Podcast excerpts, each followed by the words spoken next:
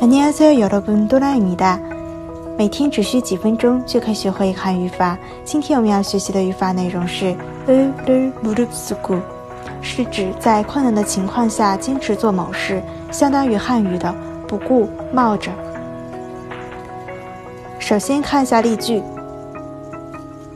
不顾父母的反对，决定要养猫。 부모님의 반대를 무릅쓰고 고양이를 키우기로 결심했습니다. 不顾父母的反对，决定要养猫。 부모님의 반대를 무릅쓰고 고양이를 키우기로 결심했습니다. 那个人冒着雨赶回了家。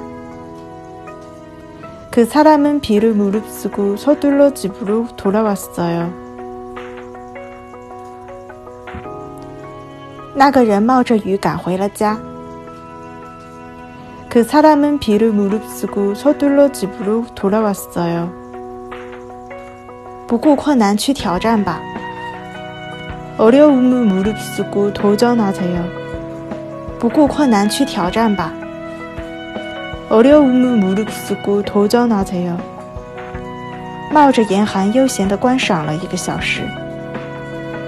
추위를 무릅쓰고 한 시간 동안 여유롭게 구경을 해봤어요.